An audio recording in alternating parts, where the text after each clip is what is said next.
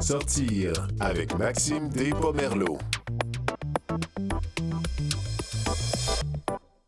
Bon midi à tous et à toutes, ici Maxime Despomerleaux pour une nouvelle édition de Sortir, le magazine culturel inclusif de Canal M. Avec mes invités aujourd'hui, on touche à l'inclusion, à l'humour et au patrimoine. Je reçois Christian Nadeau et Gabrielle Kinté pour nous parler du dossier Droits culturels et droit à la culture de la Ligue des droits et libertés. Je m'entretiens avec l'humoriste Joannie Blais et on vous présente une chronique sur les célébrations dans les musées et les lieux historiques cette année. Reste avec nous.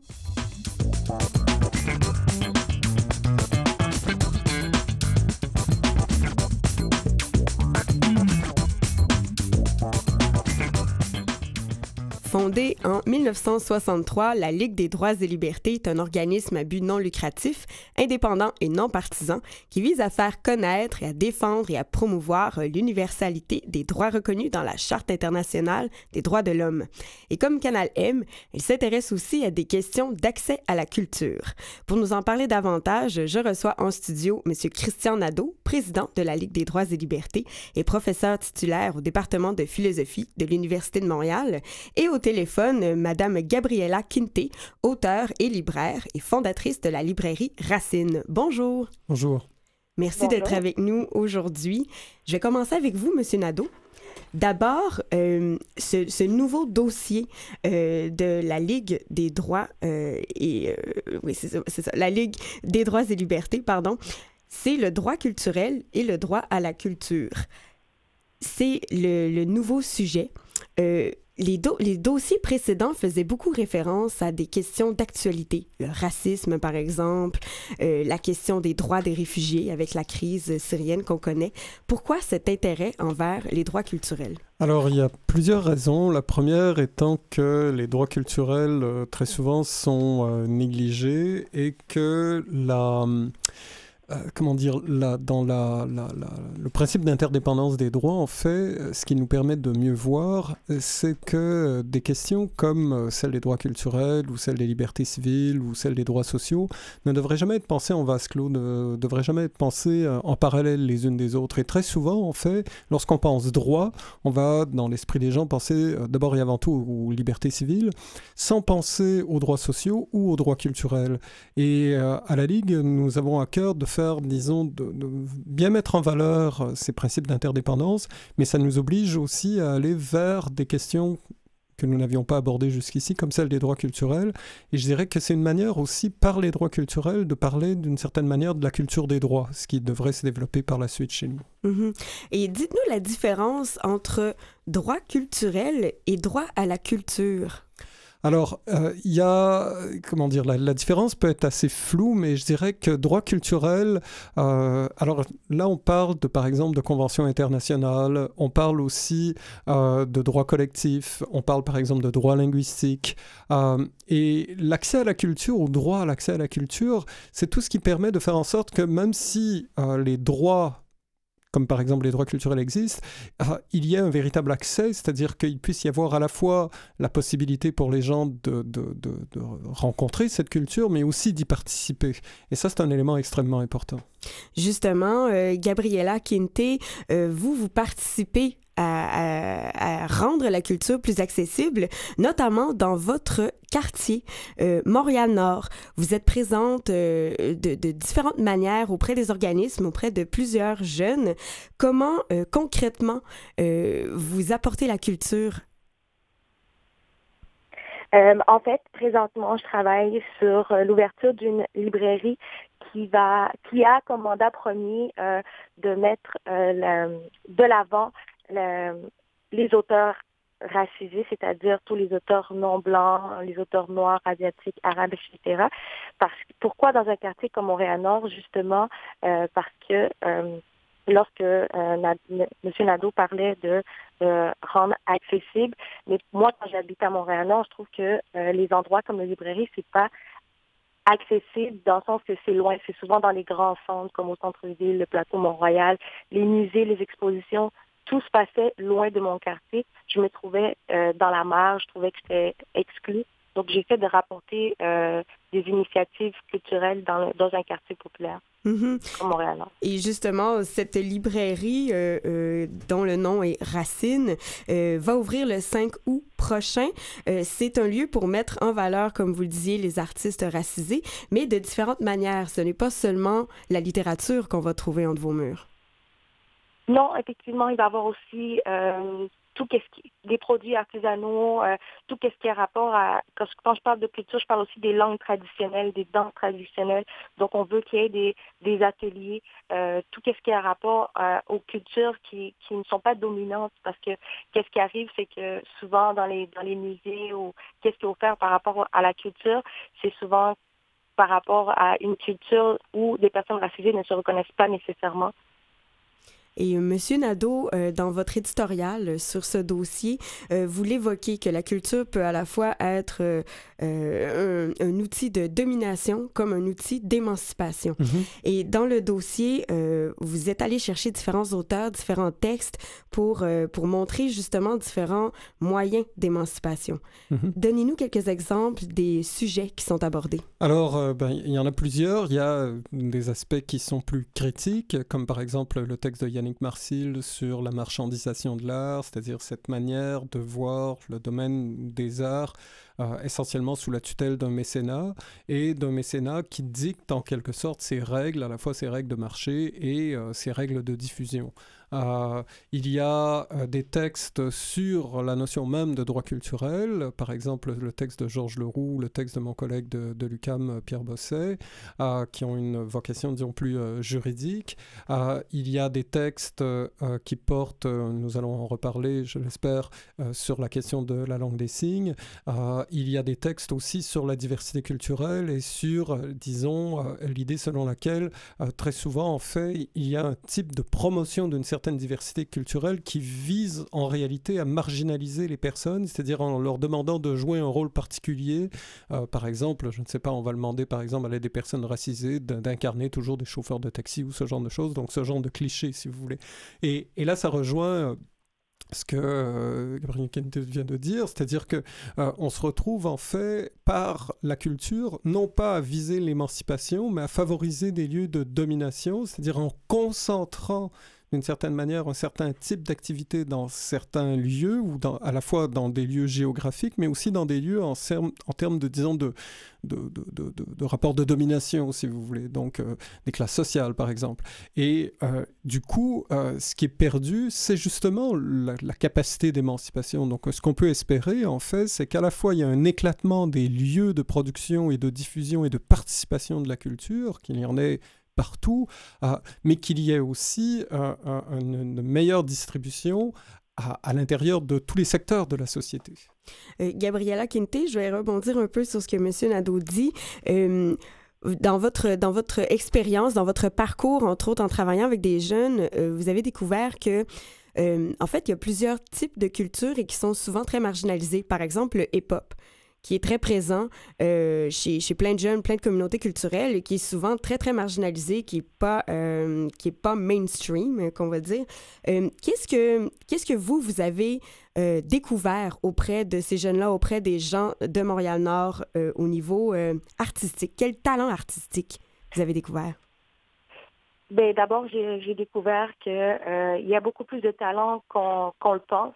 C'est juste que ça dépend de notre conception de la culture. Comme que vous l'avez nommé, il y a la culture hip-hop, mais c'est pas pour tout le monde que les personnes, les rappeurs par exemple, des quartiers populaires, c'est pas pour tout le monde pour qui ces gens-là c'est des poètes. Tandis que pour moi, lorsque je lisais des textes de certains jeunes, je trouvais que c'était magnifique. Je trouvais aussi qu'il y a des chansons rap qui font des références justement à Shakespeare ou à d'autres personnes, mais que la tribune que l'on donne à ces gens-là, ces auteurs-là, parce que pour moi, je les considère comme des auteurs, ceux qui écrivent du rap, elle n'est pas la même. Donc, moi, j'essaie de mettre avec Racine de l'avant une culture autre, de mettre de l'avant le hip-hop, tout ce que les personnes du quartier trouvent que c'est culturel, mais qui n'est pas accepté, pas nécessairement associé à la culture qu'on met de l'avant. Mm-hmm. Et je voudrais qu'on prenne quelques secondes pour aborder, M. Nadeau, ce texte de Tiphaine Géraud et Julie Châteauvert, « Droit culturel des peuples de langue des signes ». On sait que c'est une préoccupation. L'offre culturelle se rend moins aux personnes malentendantes, justement. De quoi il est question dans ce texte? Un élément qui me semble essentiel, en fait, c'est l'approche, encore une fois, par les droits, c'est-à-dire de voir ça non pas comme quelque chose que nous pourrions faire, c'est-à-dire rendre la culture accessible aux personnes malentendantes uniquement si nous en avons les moyens, ou tu vois, un peu comme si c'était de la vertu finalement, comme si c'était quelque chose qu'on fait parce qu'on est des bonnes personnes, tu vois, alors que c'est une question de justice, hein, de la même façon que, je sais pas moi, par exemple des toilettes pour personnes handicapées, ce n'est pas une question c'est pas une question de bonne personne ou non, c'est une question de justice. L'autre élément, c'est de montrer aussi que à partir du moment où on veut développer quelque chose qui est de l'ordre d'une culture de la langue des signes, alors on ne devrait pas aborder celle-ci à partir, disons, de ce que nous pourrions croire être un handicap, quelque chose qui serait en moins et que nous compenserions en le reconnaissant. Non, c'est tout simplement on reconnaît des personnes, mais des personnes dont la participation à la culture, elle, ne sera pas reconnue. Donc, ce qu'on va faire, en fait, ce n'est pas, encore une fois, compenser d'une certaine manière un handicap. En fait, ce qu'il faut, c'est corriger notre handicap à ne pas reconnaître la valeur intrinsèque de personnes qui participent pleinement à la culture comme n'importe quelle autre personne. Merci beaucoup, vraiment, pour vos propos aujourd'hui. Très intéressant. Gabrielle Kinté, auteure et libraire, je rappelle que vous êtes la fondatrice de la librairie Racine, qui ouvrira ses portes le 5 août prochain. Christian Nadeau, président de la Ligue des droits et libertés, merci beaucoup d'avoir été avec nous aujourd'hui. Merci beaucoup à vous.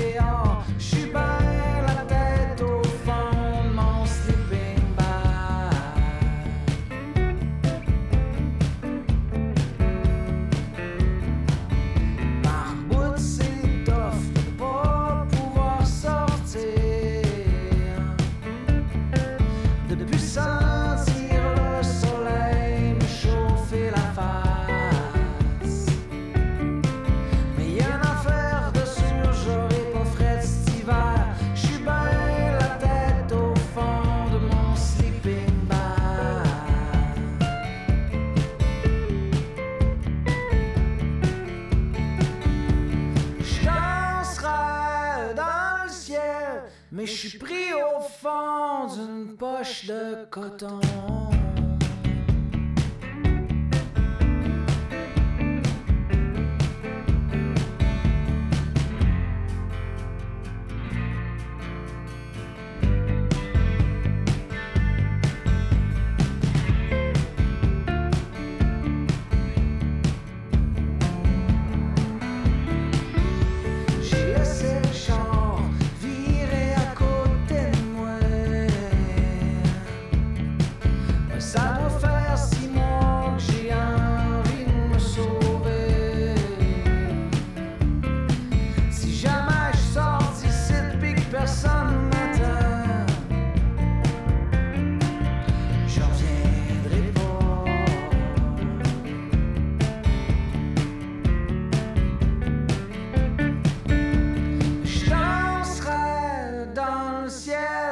Je suis pris au fond d'une poche de coton.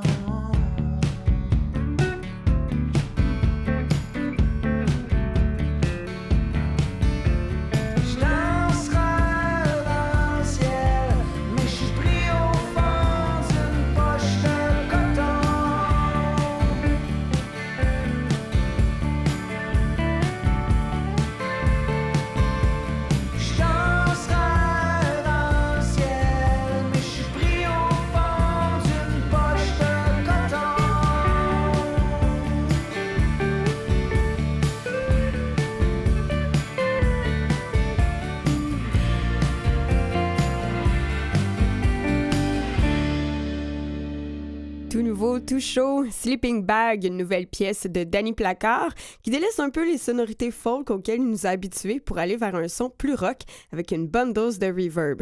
Son album Full Face paraîtra le 29 septembre prochain sur Simon Records.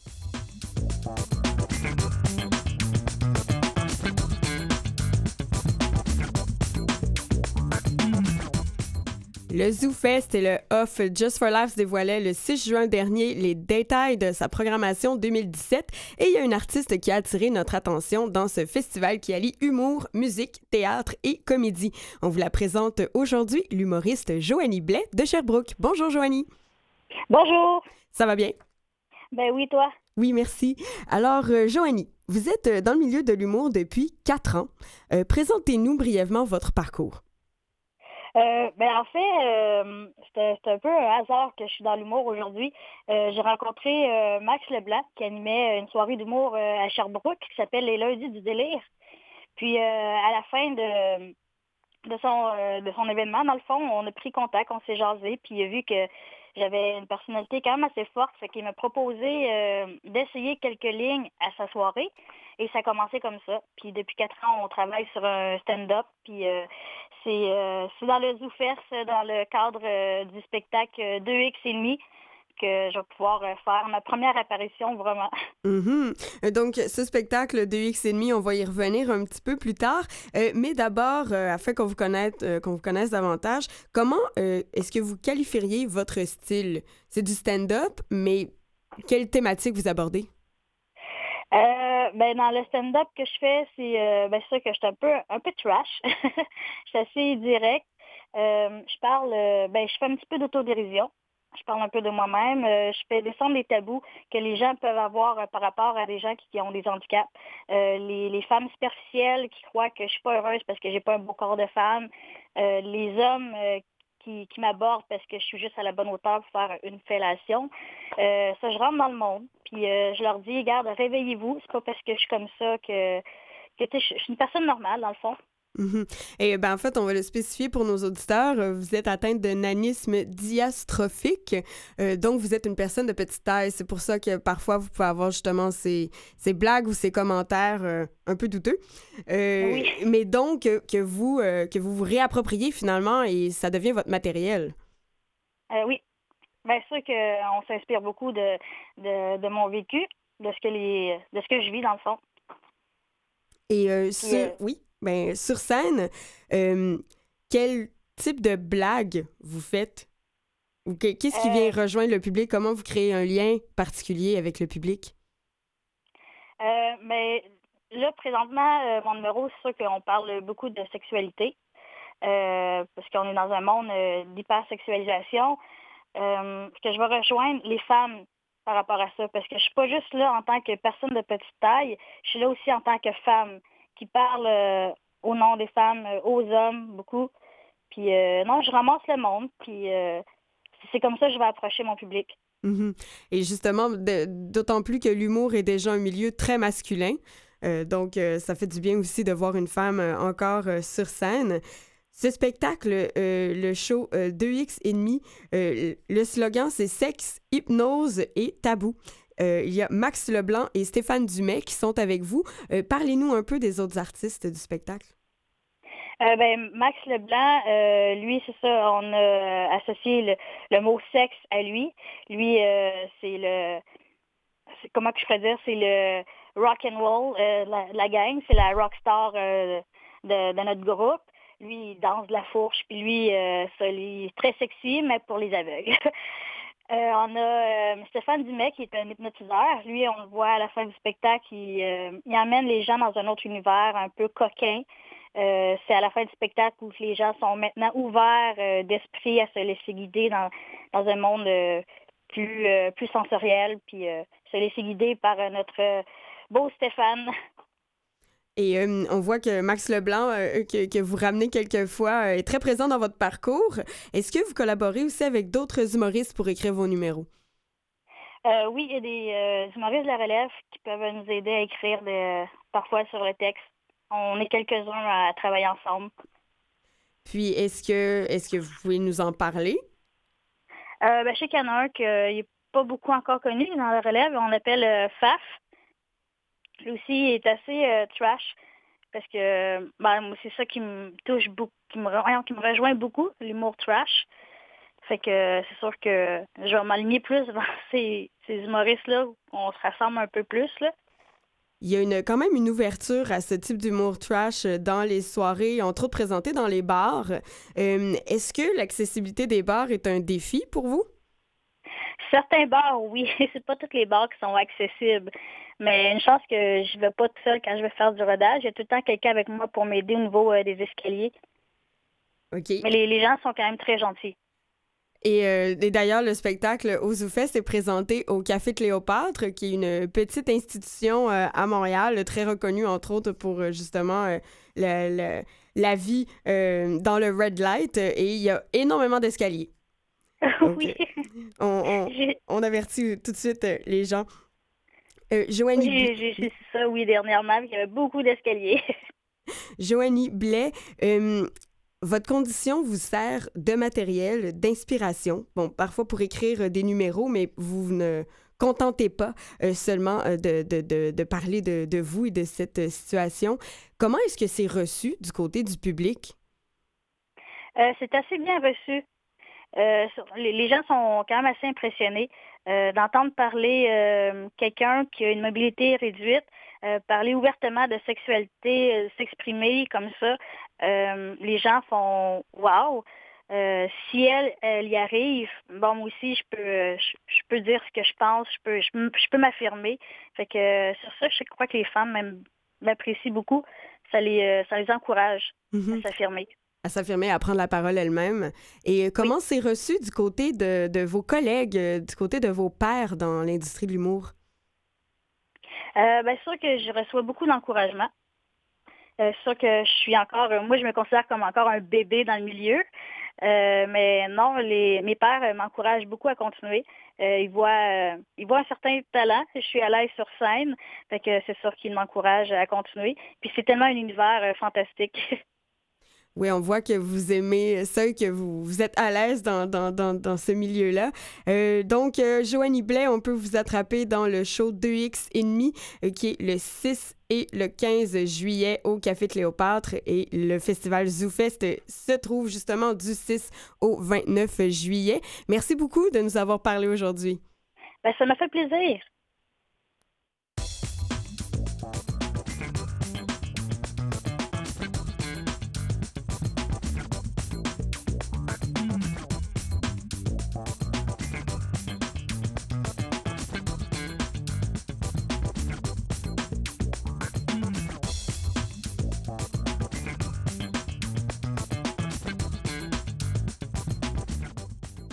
Alors, pour terminer notre émission, on se dirige vers une chronique qui combine bon patrimoine et muséologie. Christiane Campagna, chroniqueuse Histoire et patrimoine de Montréal à l'émission Tranquillement, pas vite de CIBL, est avec nous. Bonjour, Christiane. Bonjour.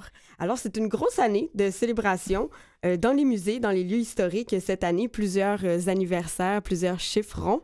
Lesquels ont capté ton attention? Oui, bon, il y en a qui en trouvent certains moins ronds que d'autres, là, mais il y a le 50e d'Exposition universelle de 1967, le 375e anniversaire de Montréal, ainsi que le 150e anniversaire du Canada qui sont soulignés dans les musées et les lieux historiques.